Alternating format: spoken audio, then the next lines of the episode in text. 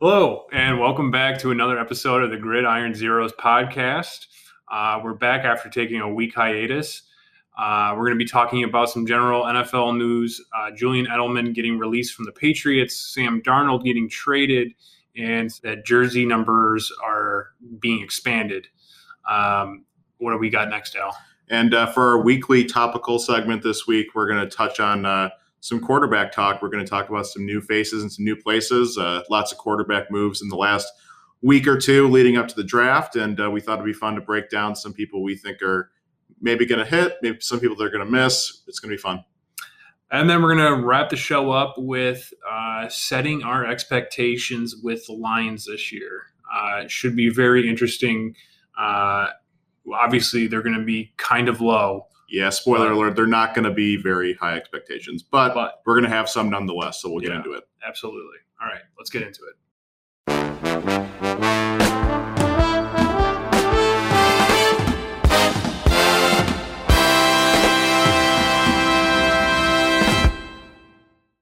Okay, uh, big news coming out of the NFL today.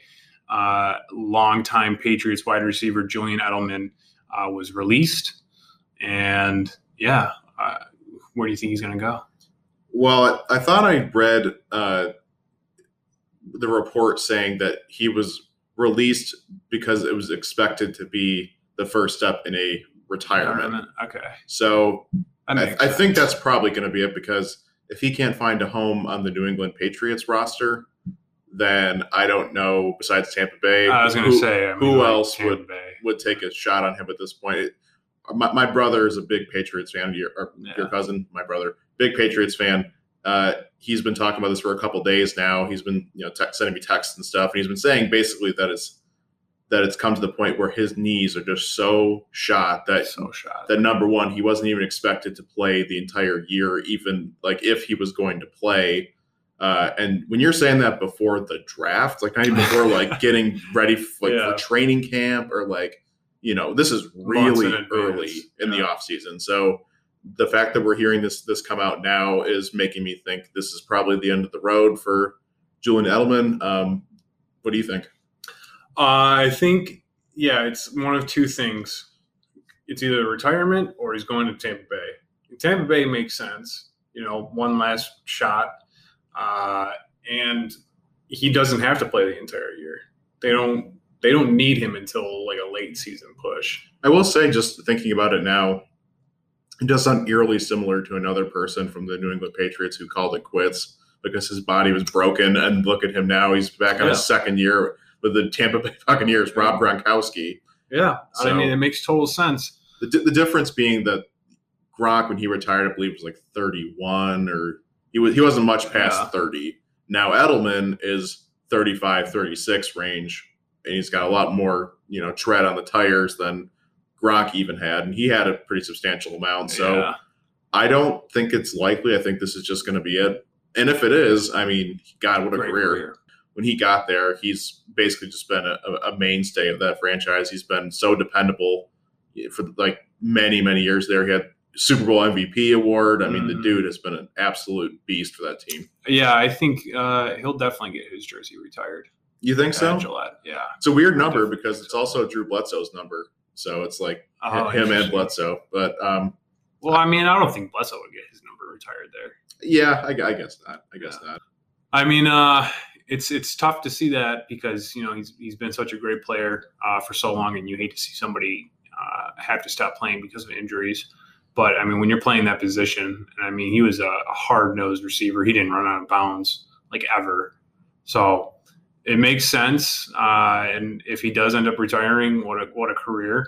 But uh, I am pulling for one last ride uh, esque season with Tommy and uh, Tampa. Maybe this is just an elaborate play for him to get the hell out of New England to be away from Cam Newton, Noodle Arm, as we have called Could him on be. the podcast. So Could be. it's a little conspiracy theory for you right there. All right. Uh, moving on, uh, Sam Darnold gets traded from the Jets to the Carolina Panthers. this is huge. It's a huge Yeah. piece of news. Yeah, it was. Uh, it was expected. Obviously, Sam Darnold being traded, uh, where he was going to end up, no one really knew. Um, Carolina was a bit of a, a shocker, in my opinion. Um, they ended up getting him for borderline nothing. I want to say that second round pick is probably the biggest the, asset they had to give yeah. away, but even, even that is not, you know, that's not horrible, I guess. No, no. So a six rounder this year, and then a second and a fourth rounder next year. And it's like, who gives? Uh, who cares about the sixth rounder? And a fourth rounder is, eh, you could probably get some good players in there, probably not. And then a second rounder that's pretty decent. So before I get your thoughts on the trade itself, like whether or not it was a good value for them to do this, um, I just want to note that we touched on our last show that San Fran traded up to three. Yeah. So you know, presumably as of the time of this recording, quarterback's going to go one, two, three in this draft, and Carolina reportedly was kind of flirting with trading up to get someone too, and that this is a pretty good class with the top three. But really, they're going to only have they're going to have very limited options at their spot. I think they're picking at seven initially to you know potentially have a quarterback, and I don't I don't think they just liked who was going to be available, and they saw Darnold as a better option than the fourth or fifth best quarterback on the board if that person even fell to them. I don't think they wanted to go into this year with Teddy B again. Uh, he's not that Teddy B is a horrible quarterback or anything, but he's he's just not he's not going to lift your team up really from anything. He's just going to kind of hold down the fort and be a dependable starter. So I guess Darnold's an upgrade, you know, from that perspective. He's definitely an upgrade over Teddy B. But mm-hmm. do you think that he is a better solution than potentially have rolled the dice and see if they could have waited and gotten to Trey Lance or whoever else could be there potentially in the draft? Hmm. I think uh, I think it was a good move. Uh, it's reassurance, and they very well could not have liked Mac Jones or Trey Lance. Um, but yeah, I like the move. I think it was smart for Carolina to do that. Um, they don't need him to be something, you know, sensational. They don't need him to be uh, a Patrick Mahomes or Lamar Jackson or Josh Allen or anything like that. Because um, I mean, they have the workhorse. It's Christian McCaffrey, obviously, if he can stay healthy. I mean, that's his biggest question mark. But um, I think that he's a good quarterback. I think that he'll uh, he'll step out of the shell a little bit in Carolina and, and do some good. But um, I, I do like the idea that are they really picking seventh? I thought they were picking ninth. Either seven or nine. I think we're seven. Oh yeah, the Detroit Lions are seven. Uh, they're, they're, picking. Uh, yeah, they're picking a little bit further back. Uh, I think they're nine. Mixed up. Yeah, I think they're yeah. at nine. So that's even worse. Yeah, even worse option. Yeah, that is that is definitely a roll of the dice at nine, especially because I mean you got three going right out the gate, and then I think Atlanta's still up in the air. I'm now actually leaning more towards the idea that they're not going to take a quarterback. That seems to be the general consensus yeah. as of right now. And I don't think Cincinnati obviously won't take one. Miami won't take one. I think we're like the real wild card there um, at seven because nobody really knows if we're going to take a quarterback or not. Um, and I don't remember who's picking eighth. So I mean, they could have rolled the dice and it might have worked out in their favor, and they still might take one. I mean, who knows?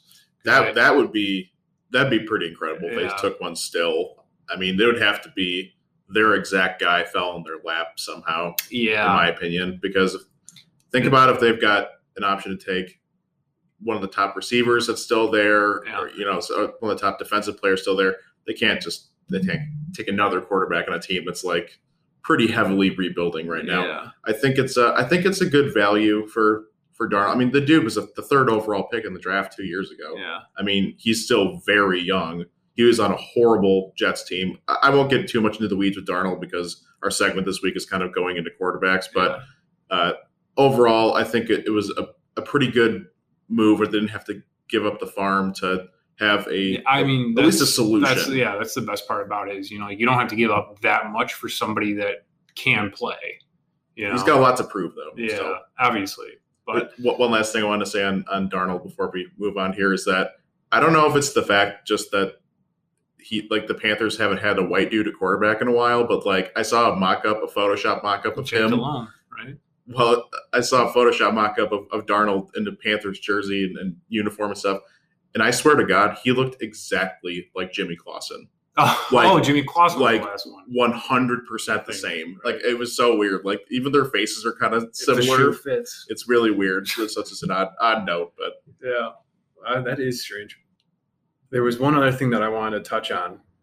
I think it's because so I'm not going to rule out them taking a quarterback because I th- I'm almost positive rookie or Darnold is still on his rookie deal. he is. Yeah. So I mean, he, they're not paying him an astronomical amount, and if they want to take a quarterback, it's not that huge of a cap hit for them. They could just wipe Darnold and uh, once his contract's up, and then move on with this other guy. So Well, th- but then you're wasting quite a few draft picks at that point. I mean, absolutely. I think you have to see what you have with him, unless the perfect guy is sitting there at their pick and they Yeah. have a chance to take him.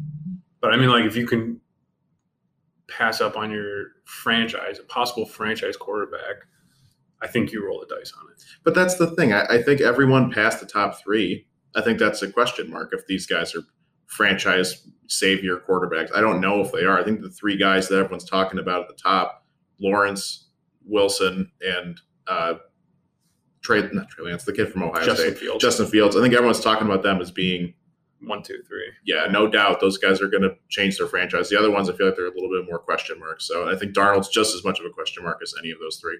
Yeah, Uh, that's a good point. Uh, all right, well, let's move on. We have uh, some pretty cool news. I like this. Um, the fact that what running backs, wide receivers, tight ends, linebackers is a defensive lineman too. DBs. DBs Yeah. um, can all start wearing. Uh, there is no like jersey restriction for them. I, I think the Jersey main, number. yeah, I think the main takeaway is that they can start wearing single digit yeah. numbers. Um, so yeah, that's obviously a But big, I think even at that, like cornerbacks can't wear like any number like eleven through nineteen. Right. You know, so I think they're probably going to be able to start doing that as well. So it's going to start looking a lot more like college. Yeah, The one thing that I don't want to start seeing is kickers and punters wearing like 97. Like Yeah, that's so ugly to me. I don't know why. well, kickers come in ugly position. No offense, kickers. but- Yeah. Yeah. But I mean, like kickers are three, four, nine, you know, one. They're not 97, 84, some crappy number like that. I got to tell you, man, I don't know if I like the the proposal here. no. Yeah, for for those um, who aren't in the know on this, that apparently the Kansas City Chiefs submitted a proposal to the NFL to allow It would be them. Yeah, right. Yeah. To- For them to start allowing different position groups to wear different jersey numbers than the ones that are currently, you know, regulated by the league. Yeah. So the thing I don't like about it is I'm a little worried that, let's say it passes, and it sounds like it's going to. It sounds like it's expected to pass, is where we're at right Mhm. now. But it, that it- it's going to be like, oh, here's a guy who's been in the league for ten years, and you have his jersey, and his jersey's been synonymous with this franchise for this long, and now he's going to switch to number three because he can. Like, and then I don't know, that just annoys me a little bit. Like, it's just from that perspective, I don't like it. Like people potentially switching to numbers, like after already being established in the league. If you have rookies coming in and want to do that, like that's fine. I don't really care about that as much. But it's more so the people like a, a player that you've been supporting for five, six seasons, and they're really good, and like you have their jersey and you love it, and then they're just going to switch their jersey because they can, kind of thing. Yeah. I, I I can see where you're coming from. I Like they can do what they see- want. It's just annoying yeah. to me personally. So, like, I don't care what they Oh. do, but I just not a fan. I think it's going to be. Uh, I don't think it's going to be as many players as you might and I also don't think it's going to be that many big name players. Like you bring up the Kansas City Chiefs, like one name that immediately comes to mind is Tyrann Mathieu. I can see him switching off 32 for like eight in a heartbeat, or like some other single digit number, or like somewhere in the teens. Like I can easily see him doing that. But like Tyreek Hill, I don't see Tyreek Hill moving off 11. Well, I don't care what Tyreek Hill does because that Yeah. guy's a scumbag, and I don't, whatever he Well, does, I'm not going to like. So, But um, no, I like it. I think it, it's freshening uh, for the league, and I think that uh, I thought it was stupid that they can't do that in the first place. we're kind of like eking a little bit more and more to like a college style Well, I mean, of they, can- football. they do it right. You know, from year in and year out, the play is starting to become a bit more college like. This isn't more college like. It's a little bit more that style of atmosphere now. Like I don't know, it's just we're slowly kind of making a transition here, and some things I like about it, some things I don't. This would probably fall on the not crazy about it side. I mean, the next thing that has to be implemented is overtime. I mean, our over the NFL's overtime is so stupid. They do overtime where they do a coin toss. One team starts on offense, one team starts on defense. Mhm. They start at the 25 yard line. Oh no, Uh, kick. No, no kick. They just start right at the 25 yard line. They go and score, and then obviously they switch. The other team has a chance. If they don't get a touchdown and an extra point, then they lose. If they do, they start on offense again because it flip flops. You know, like one one team can't always be on the brink of losing because they don't get to play offense first. Yeah. So in the second round, the other team will play offense first. They score a touchdown. Other team goes out there. They score a touchdown. Obviously, flops again. But this time, you have to go for two. Sounds more sounds a lot like a hockey shootout, to be honest Yeah, with you. kind right? of, yeah. So it's a lot more exciting and it's a lot more fair. Like the fact that NFL teams, I, I can't believe it took them this long to at least implement something where a team can have a shot if they hold them to a field goal, not just, you know, like a team goes down the field, kicks a field goal, and that's the game. Even that little change made a big difference, made it much more Huge fair. Yeah. And I, I mean, still, even at that, I mean, you know, a touchdown, a team scores a touchdown. You know, like the perfect case and example was what, 2018 AFC Championship with Patriots and Chiefs. I mean, like the Chiefs' defense wasn't spectacular, but they, they couldn't stop the Patriots, and a lot of people were like, "Give Patrick Mahomes the ball, give him a shot, at least at least tie it," you know. He could be a two time Super Bowl champion by now. Yeah. But I mean, what can you do? But the jersey thing, that's cool. I'm into it. I saw Derrick Henry, uh, Derrick Henry today tweeted uh, something about okay, so we can we can I'm paraphrasing, but I we can get this jersey thing figured out. Let's start getting alternate helmets figured out too. so oh my throwbacks god, and stuff that would be so cool. Yeah, I really miss doing stuff like and apparently there's some dumb rule where like the NFL is like, no, every team's only allowed, you know, one helmet. And the reason that they can do some throwbacks like the Packers with no logo on it or whatever, is that they just take the stickers off. So, so Mm. they're just like, well, well, well, why don't you just figure out a way to have it so that all helmets are like customizable skins? Like it's 2021, Yeah. figure it out. I mean, It's not it that hard. so cool, man. Why is that a regulation? That's so know. that's so dumb. Like it's it they can't be that expensive to produce a roster's worth of alternate helmets. I would assume it's all about branding. You know, But oh, but yet they do color rush. Like that's where I yeah, but I mean, like the branding isn't drastically changed with that. It's just the colors of the jerseys. nah, man. There's some jerseys that like they go completely different directions with just like the way that they look. Like maybe not color schemes as much, but like okay, a lot of jer- teams just like like they go with like their third color cut is like the primary, like the Seahawks, like neon yeah, green jerseys. The 49ers have like a black jersey, like that makes no sense. Like Mhm. they kind of go crazy with it. So Seahawks like they think outside the box when it comes to jerseys. I give them props for that. Like, you know, what I've never understood, especially with the NBA, because the NBA has all these like different types of jerseys and stuff like that. nauseating amount, but yeah. Why, why don't the NBA, NFL, NHL like hold events where like people can send in designs for uniforms? because each league has like a contract with a Nike or an Adidas or whatever. Nike the big brand. Well, Nike does produce all of them, but the league says, "Hey, you here's your parameters. Also, we're only doing this for this many X amount of years." And like, there's a lot of rules behind it. Like, I'm sure mm-hmm. the people at Nike can think of some crazy shit and do some really wild ideas. Like there I wish they would, man. like you see you see a little bit of it in like the NHL like reverse retro jerseys. Like Yeah. they do a bunch of crazy designs, and some teams are much more like dialed back. It's like it's kind of just there's lots of like little details and minutia as to why uniforms aren't as crazy or as cool as they could be. But yeah, no, getting alternates back with like different helmets that would be that'd be really cool. That would be super ideal.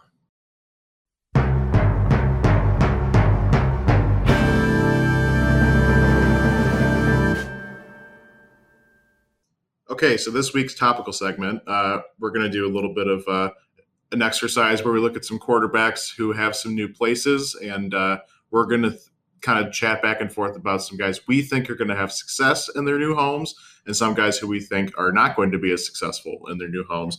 Uh, to kick it off, uh, because we're each kind of going down our own respective lists here, I have a little uh, pop quiz question for Lucas. And if Lucas gets the question right, he is allowed to select his first quarterback that he would like to talk about. And if he gets it wrong, then I get to be the first one to choose. So, Lucas, here's my question Mm-hmm.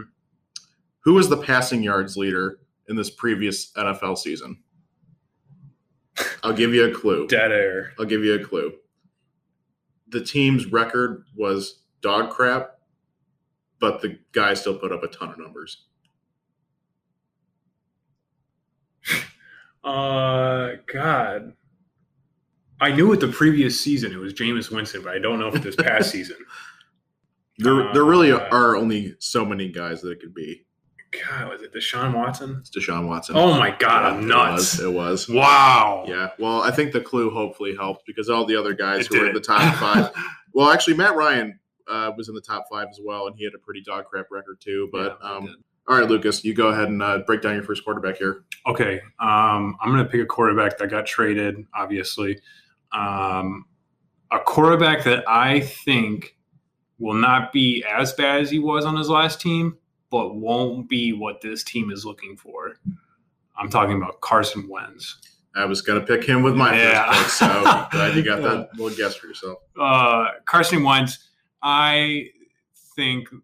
Okay, so I was a little hard on him maybe in Philadelphia. I thought he was horrible. I think that he stinks.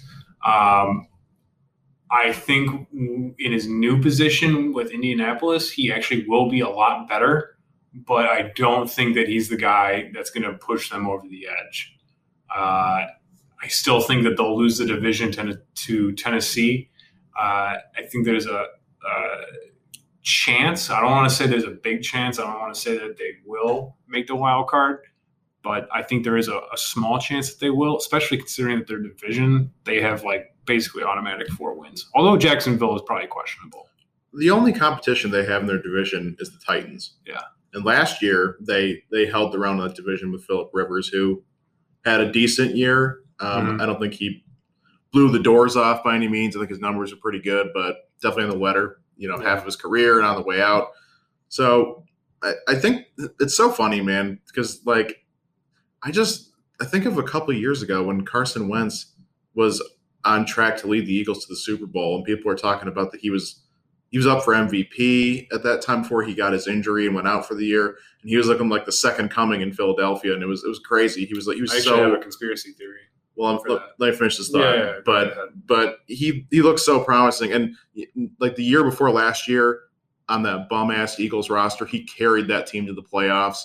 They lost in the wild card because he again went out with an injury, but you know he he basically carried that whole team with barely any weapons to the playoffs, and he's had so many flashes in Philadelphia, and he's you know he's had his share of of mishaps too, and he's like I've been saying these injuries have been you know questionable. So the thing that's funny to me is just how the per- perspective on him has just like completely turned into that he's like you know almost like a bust and like I I don't know. It's if he stayed in Philly any longer, he would have been you know continually hated on. So I think for him, getting a fresh start in Indianapolis is perfect for him, considering his connections with Frank Reich, who Mhm. was you know his OC the year that the Eagles went to the Super Bowl, and he had his MVP air quotes MVP you know run year.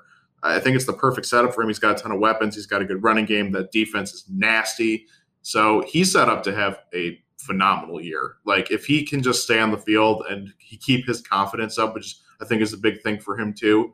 Uh, he's going to ball out, and Indianapolis is going to have won that trade, which I think they traded a little bit more than the Panthers traded for Darnold, but uh, you know it's still it's still a big trade Yeah. So here's my conspiracy theory about that.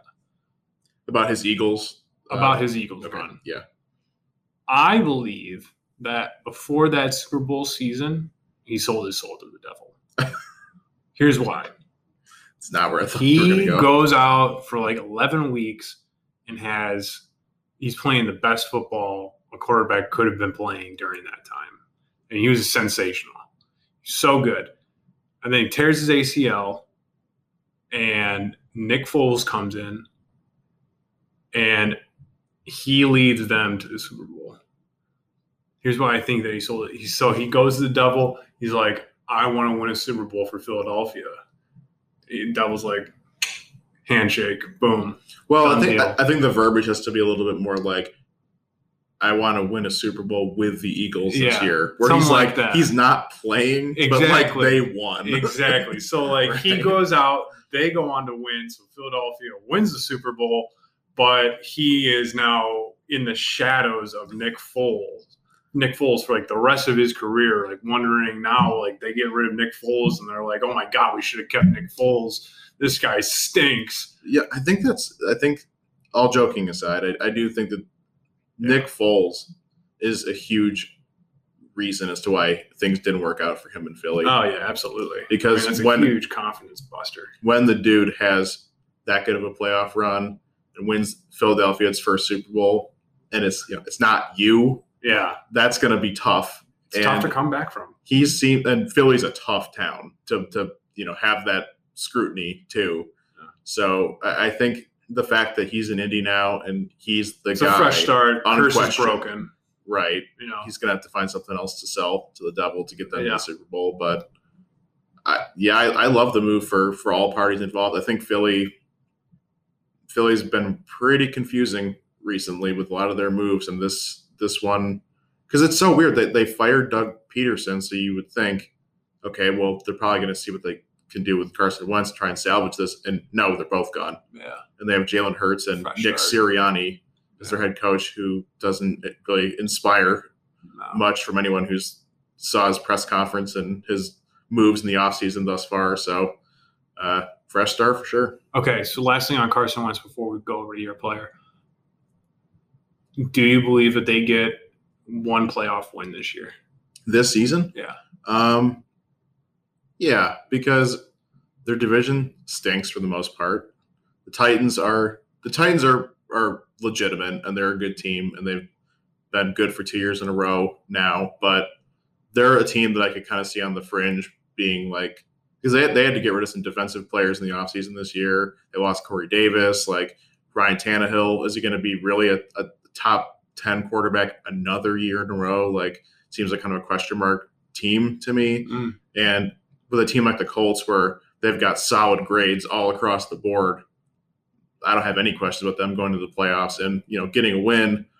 They almost beat Buffalo last year with their with their current roster. Like it wasn't a it wasn't a blowout or anything. They kept that competitive to the end of the game. Yeah. I remember listening to on the radio in the car, like clenching my steering wheel because I had money on the on the Bills. But uh, yeah, I think they'll get a win. I think they will. Okay. Go ahead with yours.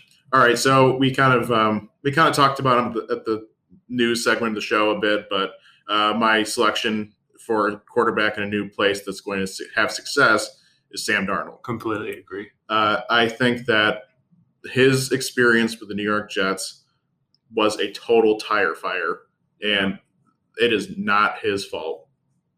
He was surrounded with his first year. He had Todd Bowles and whatever. I mean, he wasn't the best Jets head coach. Nothing really terribly of note.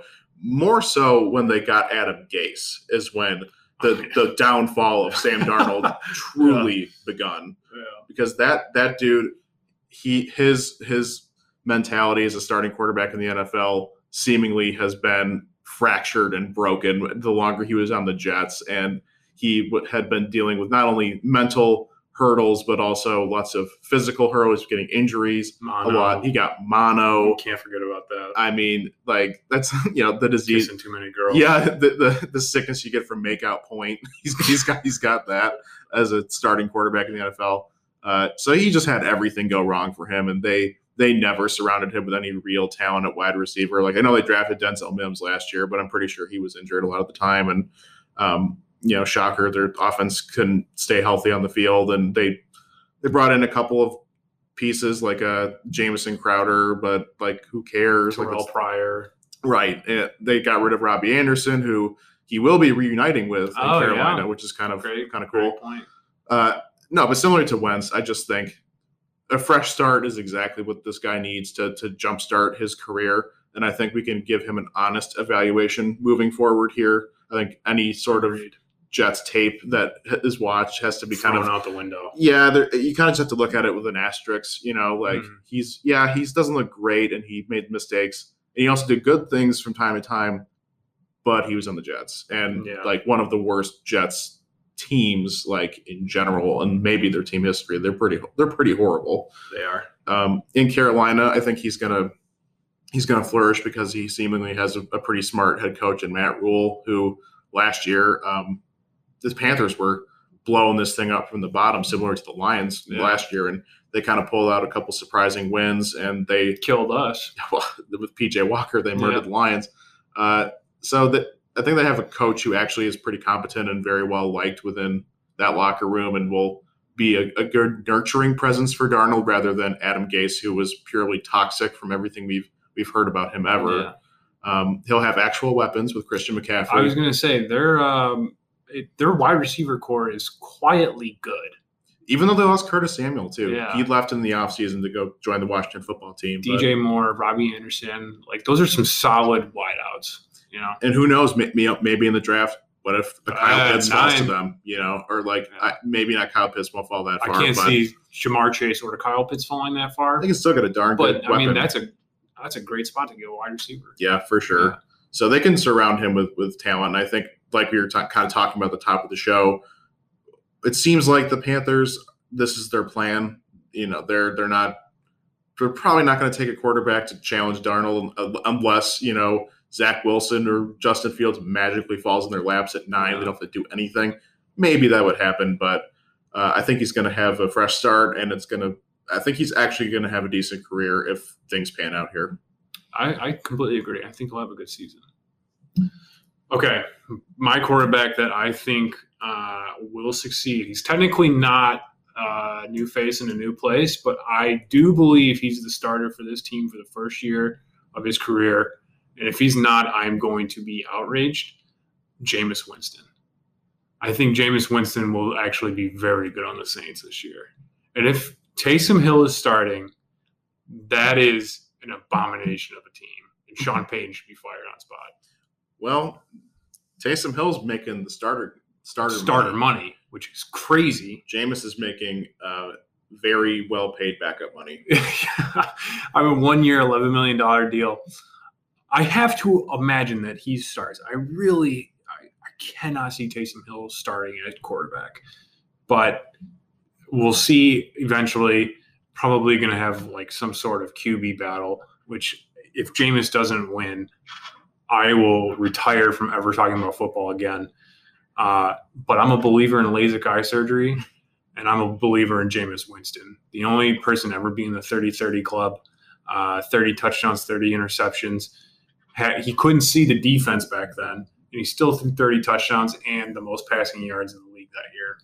So, on a good Saints team, Alvin Kamara, Michael Thomas, Slant Boy, uh, you know, some other good, you know, uh, wide receivers and tight ends.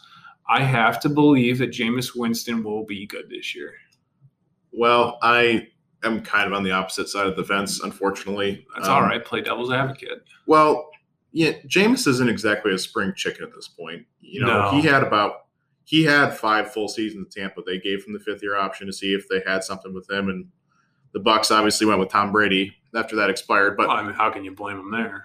Right, but haven't we seen enough of him to know what he is? Like, I know we haven't seen much of him in New Orleans, but like, I feel like we, even last year, we got a little bit of a sample size, and it wasn't like off the charts crazy. I mean, I mean, he barely played. Here's my thing: we haven't seen much of him on the Saints. We also have not seen much of him with the LASIK eye surgery. You're really I'm telling hammering you, this home. I am, and I'm going to, because the guy's got 20/20 vision now. I think I'm pretty sure that's what LASIK eye surgery does, right? Well, he's the number one overall pick without the eye surgery. So I, that's what I'm saying. There's talent there. There's talent, dude. I mean, he threw for the most yards in the NFL when he couldn't see. It's crazy. Okay, but the Saints lost Emmanuel Sanders. Ah, He's not there. Throw so away. they have deal. Alvin Kamara, They got Michael Thomas. kind of that satellite running back, and he will sit back there and get passes and stuff, and Yeah. you know, he's good in the pass game. They have Michael Thomas, Slant boy. but who else do they have? Really, That's a great question. I can't remember off the top our of my boy. Josh Hill, their tight end, is now a Detroit Lion. Oh, true. As Dan Campbell, you know, plucked his his personally picked tight end for for our team.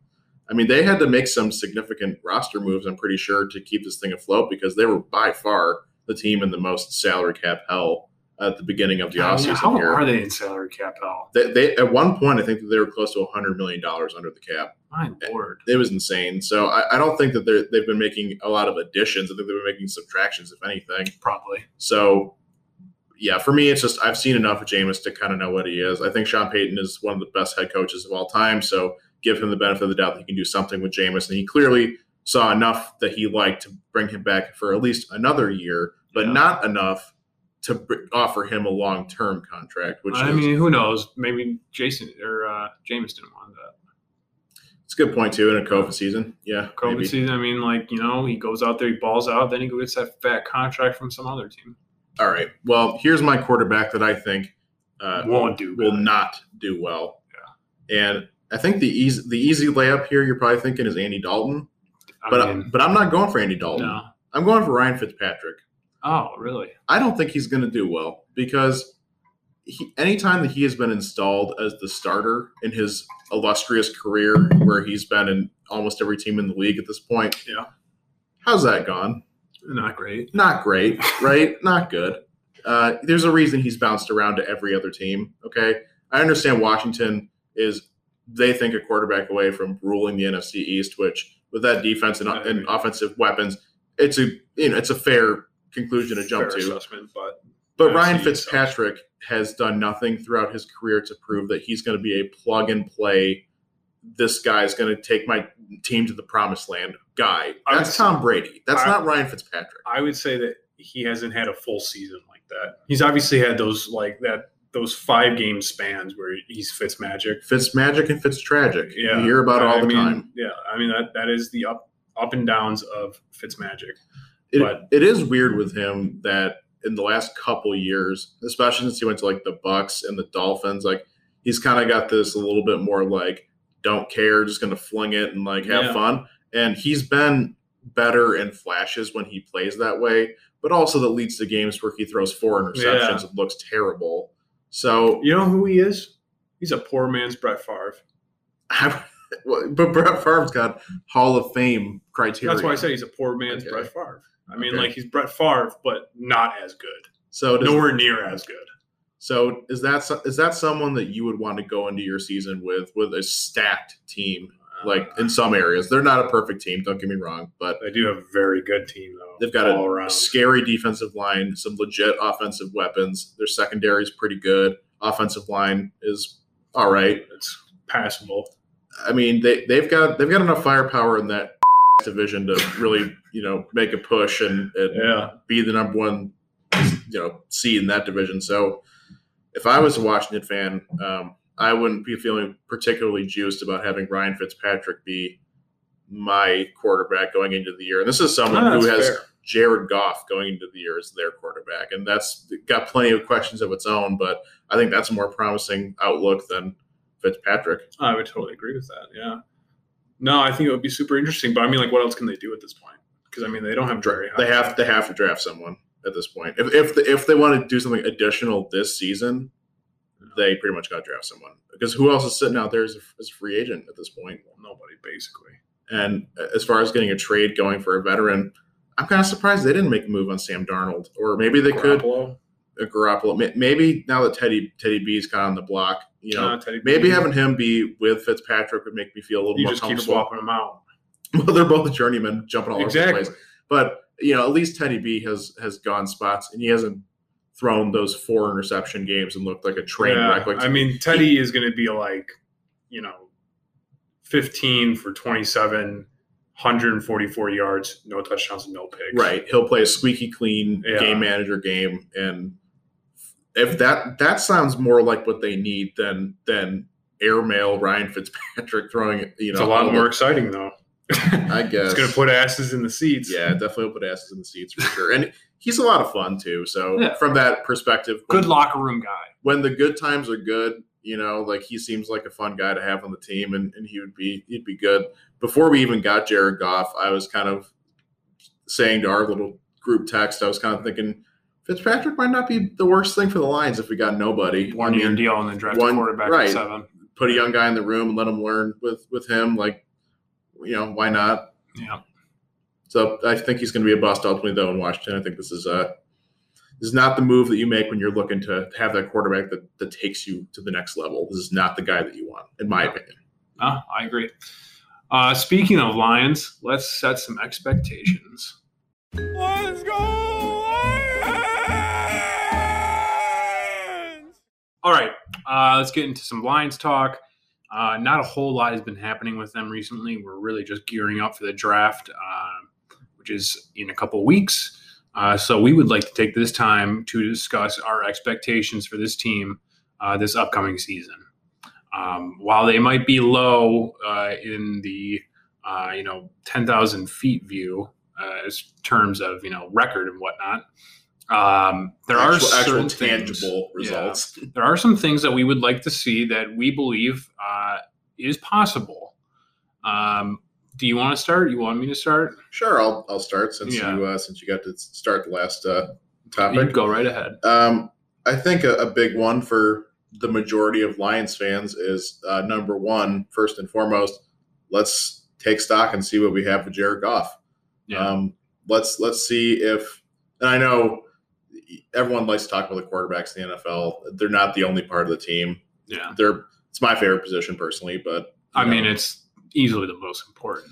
So we we really do need to find out what we have with him though, Yeah. because he's still in a point in his career where if he shows flashes and he shows that he can return to form in the year that the Rams were a Super Bowl contender Mm-hmm. team and he can do some of those similar things, then we might he might not necessarily be the stopgap that everyone kind of seemingly is is you know Pegging pegging him him. to be right now Yeah. um, he's he's at an interesting crossroads in his career. He's basically sink or swim right now, and this team is at the basement Bottom. level. Bottom We're, of the barrel. we're we are scrap you know scrapping everything and restarting here, and, and we're just going to start building this thing from the ground up. And he's going to need to show some things for us to seriously consider him being our option for more than just a year a year or two. Yeah. And it's going to be a pretty big uphill battle for him, I think. Because, you know, he's got Hawk, he's got Swift, good running back, decent line, um, but not a whole lot at Well, the when they- line. when they get Penei Sewell, it'll be an elite line. Yeah. But yeah, it's very very uncertain but um yeah no i totally agree um that's going to be the number one thing talked about with lions fans this year is jared goff and it's it's hard for him to not only because we're a bad team and he's got limited weapons and it's a new system. Uh, it's going to be hard for him too because oh by the way the guy that we just traded out of town and you're replacing is the best quarterback that we've ever had in the history of our Yeah, franchise it's and gonna he's be- a fan favorite. Yeah it's going to be tough for him to you know be as good as stafford was. He's going to be be borderline impossible. He's going to be under the microscope all year 100%. long every single win or loss is going to be he's going to be a huge you know factor in it. I'm giving it two weeks until 97.1 starts crucifying him and saying that he needs to get out of town. It I, I truthfully I, I i'm pretty i'm gonna be pretty easy to please with this. You, you know i i'm very understanding that this team is where they are and you can't expect him to go out there and have like a 30 touchdown and like five interception season. Like that's just like mm-hmm. that's a guy who's got like a fully you know that's like a baker mayfield kind of team. Like you know he's got weapons. He's ready to go now. Like if jared goff goes out there and gets like i don't know 15 touchdowns to 10 interceptions i consider that a good enough year. And i'm 15 really? Yeah. I mean, that's like super low. this team is not going to be good. I mean cam newton had like what five passing touchdowns last That's year? Cam Newton. That guy, Okay. his arm is broken. he had those stats. He can't throw, and yet he got a new contract from Bill Belichick. So that's that's bottom of the barrel. If Goff can just keep his head above water, look like he's not drowning all the time, and keep this team competitive in games, maybe not necessarily win a ton of games, but just look competent, like he can be a good leader on the offense, and he flashes and he shows things that like you can see. Okay, yeah, he's got this, and if he if he has more weapons, if he has more time to develop, maybe there is something there. I, that's all I want to see. That's Mhm. for me. That's all I need to see with him this year to say, okay, we can go another year, maybe two with him, and he's expensive, so we got to figure this out pretty quick. And uh, Oh, yeah. I, frankly, I'm not super optimistic on it. I, I think this is probably he's probably going to be a stopgap, but Mhm. you know, op- optimistically, this is what I would like to see happen with him. Optimistically, I'm looking for 25, 12, and about 3,500 passing yards, Okay, which I think is extremely reasonable given today's circumstances in the NFL, where it's a passing first league. yeah, we need we need to add another weapon or two for him, whether it's another tight end, whether it's another receiver in the draft. Like you know, he needs to have something else because Yeah. right now he's he's got pretty much a, a bare bones crew to, Yeah. to work with. Running game's good, the offensive line's good, receivers Not good. very bad. What's one of your first expectations this year? Uh, speaking of targets, I am dying to see TJ Hockenson take the next leap into a elite tight end. I think that he has all the tangibles. I think that um, Dan Campbell is going to know how to use him in the right spaces at the right times. Um, and I think, you know, Goff's career, he really hasn't been uh, a tight end passer. Right. You know, like he's always, but I mean, he's always had good wide receivers in LA, and he's always had, you know, not sensational tight ends in LA. Yeah, I'm, try- I'm trying to think about guys he's had. He's had like Tyler Higbee and like Gerald Everett, like, Yeah. a couple of those kind of guys. Really, Like, I think that those were the two. So Hawk is better than both those guys. no, no doubt. Uh, and I think that he could be right up there with George Kittle and Travis Kelce. I really do. And I think that's where I'm going to expect him to be this season. I think it's a reasonable expectation for him to be a, a top five tight end in the NFL this year because, no, first and foremost, Dan Campbell, Yeah. tight ends coach for the Saints. I mm-hmm. mean, you have to imagine that, that he is going to understand. I've got a Ferrari right here, Yeah. and I can I can do some good stuff. He's going to have to Like, be a big part of the offense. and we talked about it a couple shows ago, but you know they signed Josh Hill, who was a New Orleans Saints tight end, and he's obviously a system guy that that Dan Campbell's comfortable with. So he'll have I don't want to say like a mentor figure really, but he'll have a guy that he can kind of that Hawk can work with to kind of Yeah. best fit you know this system and really get the most out of it. Mhm. I I think all that stuff is that's set up pretty well for him. The question is, can the quarterback Deliver. feed him the ball enough Yeah. to make him a top five tight end? And Mm-hmm. it, you know, vice versa. If if Hawk is a top five tight end, you got to assume Goff is doing all right. Like he can't be he can't be doing terrible if, if Hawk is in the top five tight ends wise. Yeah, it's questionable because I mean George Kittle has sensational seasons and he's got yeah. dog doo doo thrown to him. All right, that, So- that's fair. That's fair. Yeah. It's year three though for Hawk. Um, he's he took a big step last year, and I think he really opens people's eyes. And uh, we can argue all day about if he was worth number seven in that draft, which you know, Yeah. who knows. But um, he he made some some developments, and now that he's got this offense that could be tailored to him pretty well, I I kind of with you. I I could see this just getting better and better, and him developing further. Yeah. What do you got next? Okay, so next, next one I've got kind of uh, staying on the offensive side of the ball here. Um, I want to see DeAndre Swift develop similarly to how Hawk did last year. He Mhm. kind of took a step. Uh, Swift last year, he he flashed in a couple games and he looked like a true number one Explosive. back. Yeah. He was Very great in the passing game. He Yeah. was he was Minus that one drop ball. well, okay, yeah, minus that one in the Bears game. His first career game, we'll give him a pass. No, but as the year went on, um, he developed quite nicely, and he he kind of looked like a real like mainstay of this offense, despite who's throwing the ball. And now with Deuce Staley coming in as the running backs coach from the Mhm. Eagles, um, similarly to again Hockenson, he's seemingly got someone around him that can continue to make him him. better, get the most Yeah. out of him. Um, he's kind of got a, a committee backfield there That's, with Jamal going say Williams. that's what's going to hinder him.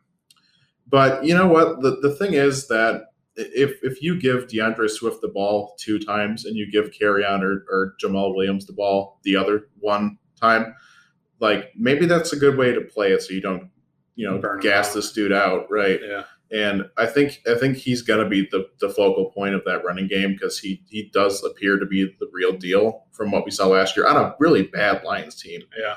So with competent coaching, hopefully we can see a little bit more from him. And he's going to have to do a lot of work in this offense because, as we said, it's not really a lot else besides him and Hawk. He's Yeah. kind of he's going to have to be good if we're expecting to score points and win any games next year. We can't put it all on Jared Goff. We can't put anything on this defense. We can expect anything. They're basically a rec league defense at this Yeah. point.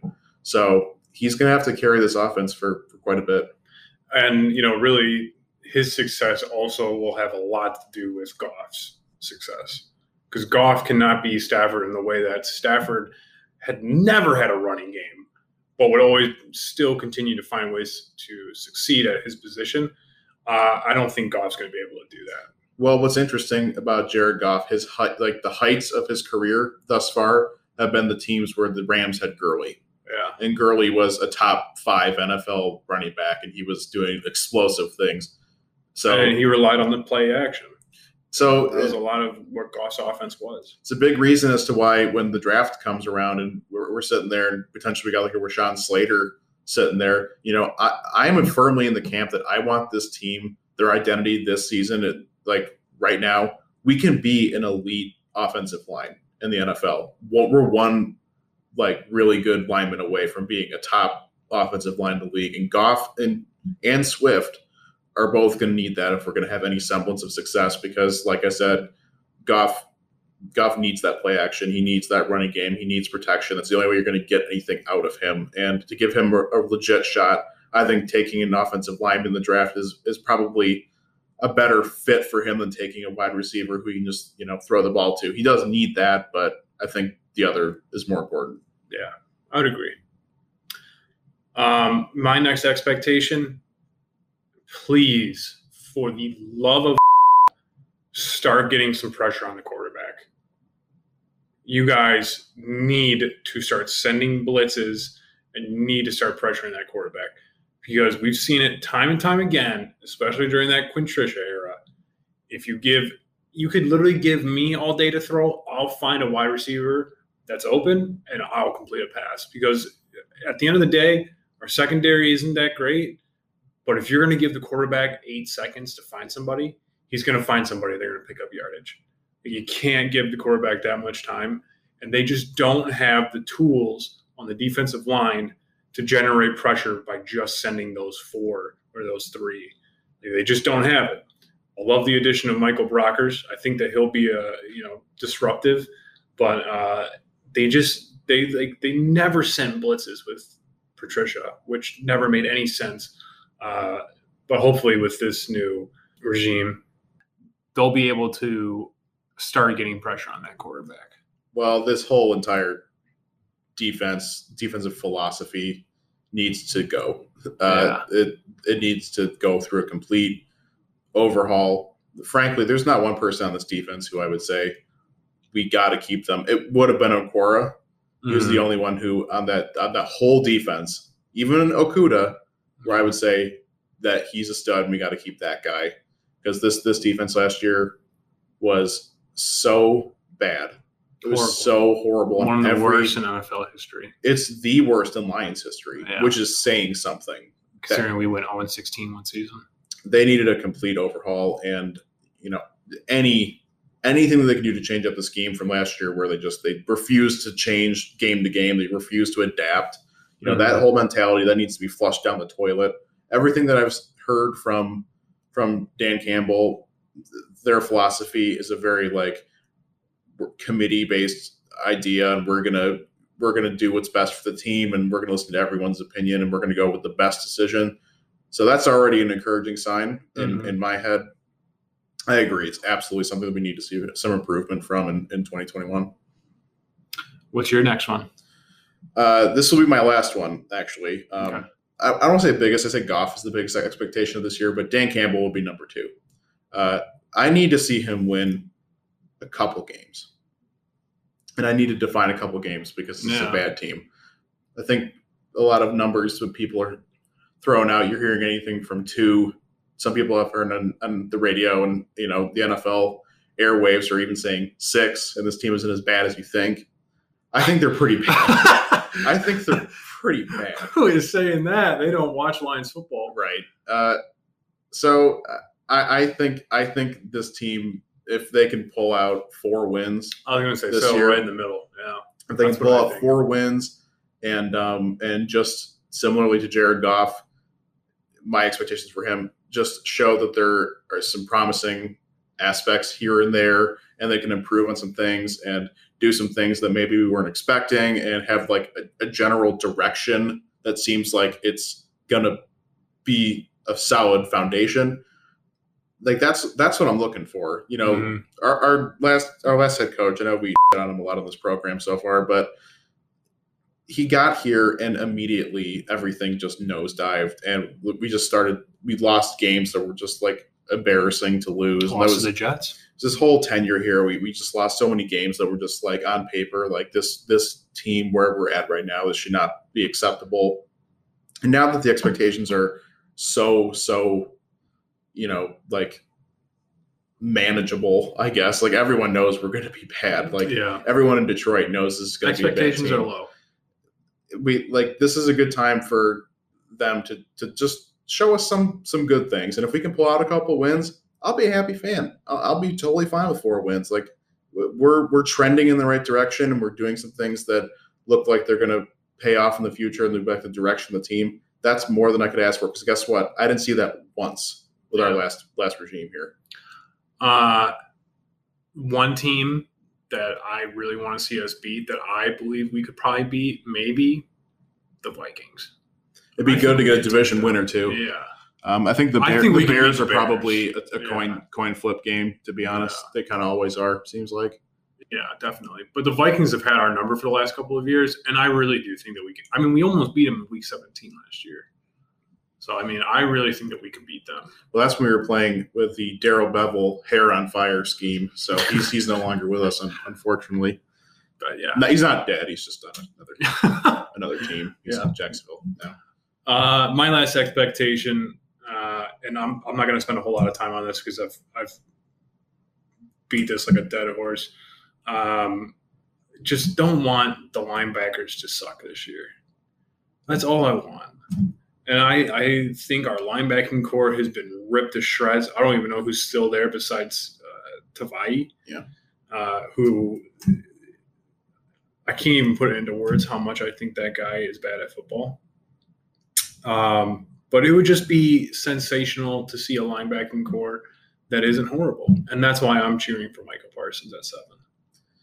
Uh, we'll you know we'll we'll definitely have time to get Really into our dive into draft and who we kind of think is the best fit. We've alluded to some people here and there, but Micah Parsons for me is I'll just leave it at this. He's a concern right now for me as of this recording because I've heard some character issues that are not great, and we'll dive more into it. But uh, you know, when you're trying to reset this culture, you're trying to reboot this whole team, and you're trying to build a strong foundation that's going to be a good team for the next 10 years or whatever.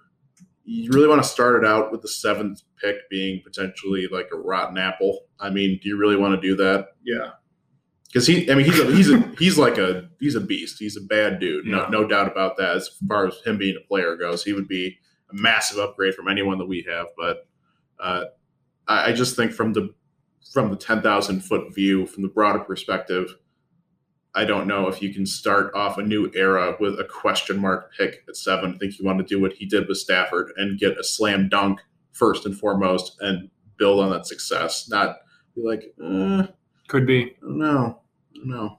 That's a good point, though. First pick's got to be a slam dunk. Has to be. Yeah. Has to be. Not not a Jeff Okudah at three. No, absolutely.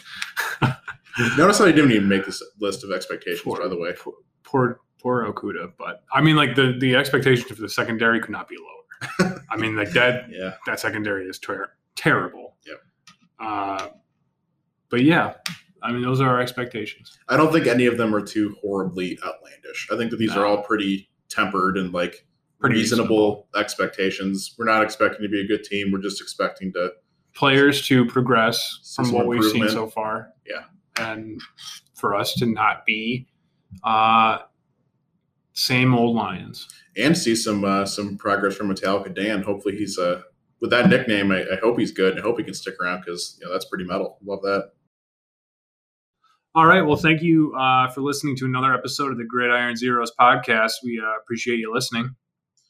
Yeah, thanks again. Coming back, uh, episode five in the books. Um, we're we're sl- you know slowly but surely learning about this as we go. Uh, feel free to you know drop some some comments. Uh, let us know how we're doing.